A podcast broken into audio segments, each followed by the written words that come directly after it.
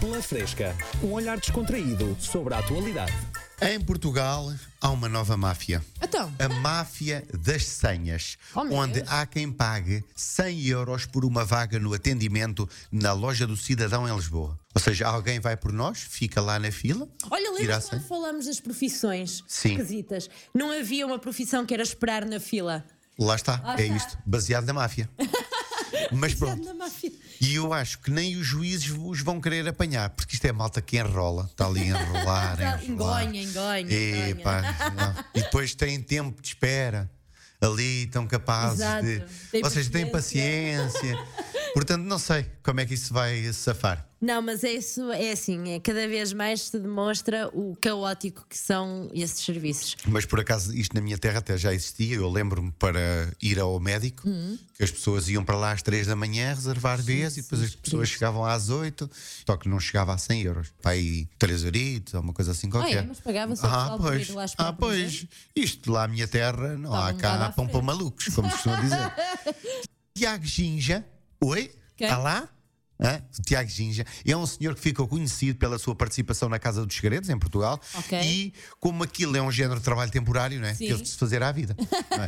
E então ele aderiu ao OnlyFans, uma plataforma para adultos, onde vende conteúdos eróticos.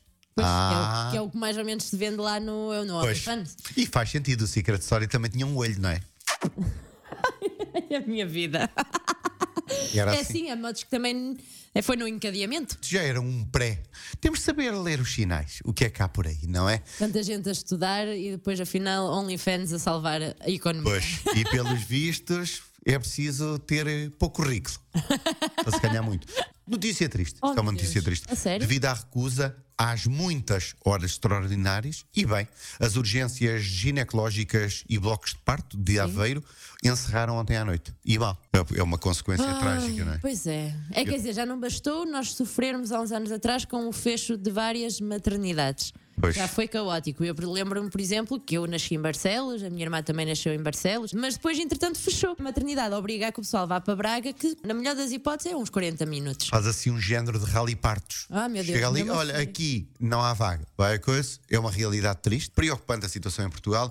Não sei como é possível, como é que eles fazem? Metem em espera com uma chamada e a cada hora dizem, lamentamos, mas ainda não foi possível atender as suas necessidades. Exatamente. Queira, por favor, fechar as pernas.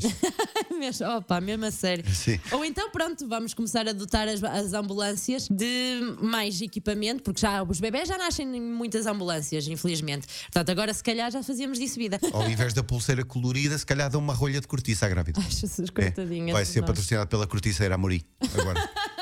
em Barcelona, um jovem com 19 anos foi detido a experimentar calçado que tinha acabado de roubar numa loja de esporto. Hã? Homem prevenido vale por dois. Neste caso, um par de ténis.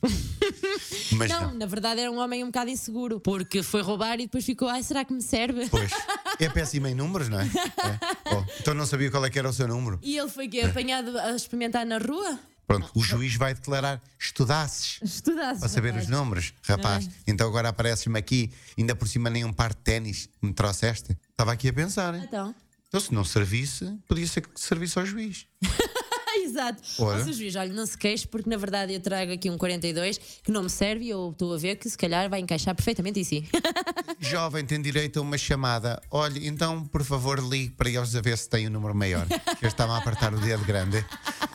A cantora britânica, que deu que falar por se ter divorciado do marido fantasma, acusou-o de estar a perseguir por ciúmes. Espera aí, a senhora estava casada com um Estava- fantasma? Estava casado. E agora divorciou-se e acusa-o de estar a persegui-la. Oh, lá está, está-se a sentir assombrada. Está a fazer a sua função, o fantasma, não é? Pois é, Está a então. persegui-la. Então, para que é que ele serve, não é? Então, minha senhora, o que é que você estava à espera? Ele ia agora para onde? Tem que ver a luz. Ele não está a ver a luz. Agora lá está, isto é um bocado tolo. Separou-se do fantasma. Um amor capaz de ultrapassar barreiras? Não, não. Alguém que estima os lençóis. Aliás, poupadinho, que só usa roupa branca. Não precisa estar preocupado em tingir roupa. Para concluir, a notícia ainda mais tola. Não. Vem da Eslováquia, mais propriamente no oeste desse país, um radar de velocidade captou imagens de um carro em excesso de velocidade conduzido por um cão. Acontece, não é? É um cão guia. Literalmente. não é? Este é o melhor amigo do homem. É, não. Bêbado. Mas Mas isto é engraçado porque não é de propósito. Diz o senhor foi mandado parar e então parece que o cão, na altura, saltou para o colo do, do condutor. Ah. Mas a ver-se a imagem, parece mesmo que é o cão que vai a conduzir. É Ai, engraçado. Poderá ser a nova, a nova estrela de um, um seguinte Fast and Furious. Sim, até pode estar na luta para o. Tomei a liberdade de pensar nisso. Uau, uau. Ah, pá, muito, muito bom. E realmente, olha lá o perigo. O senhor em excesso de velocidade salta-lhe o campo ao colo. Iam a fazer cãochinha.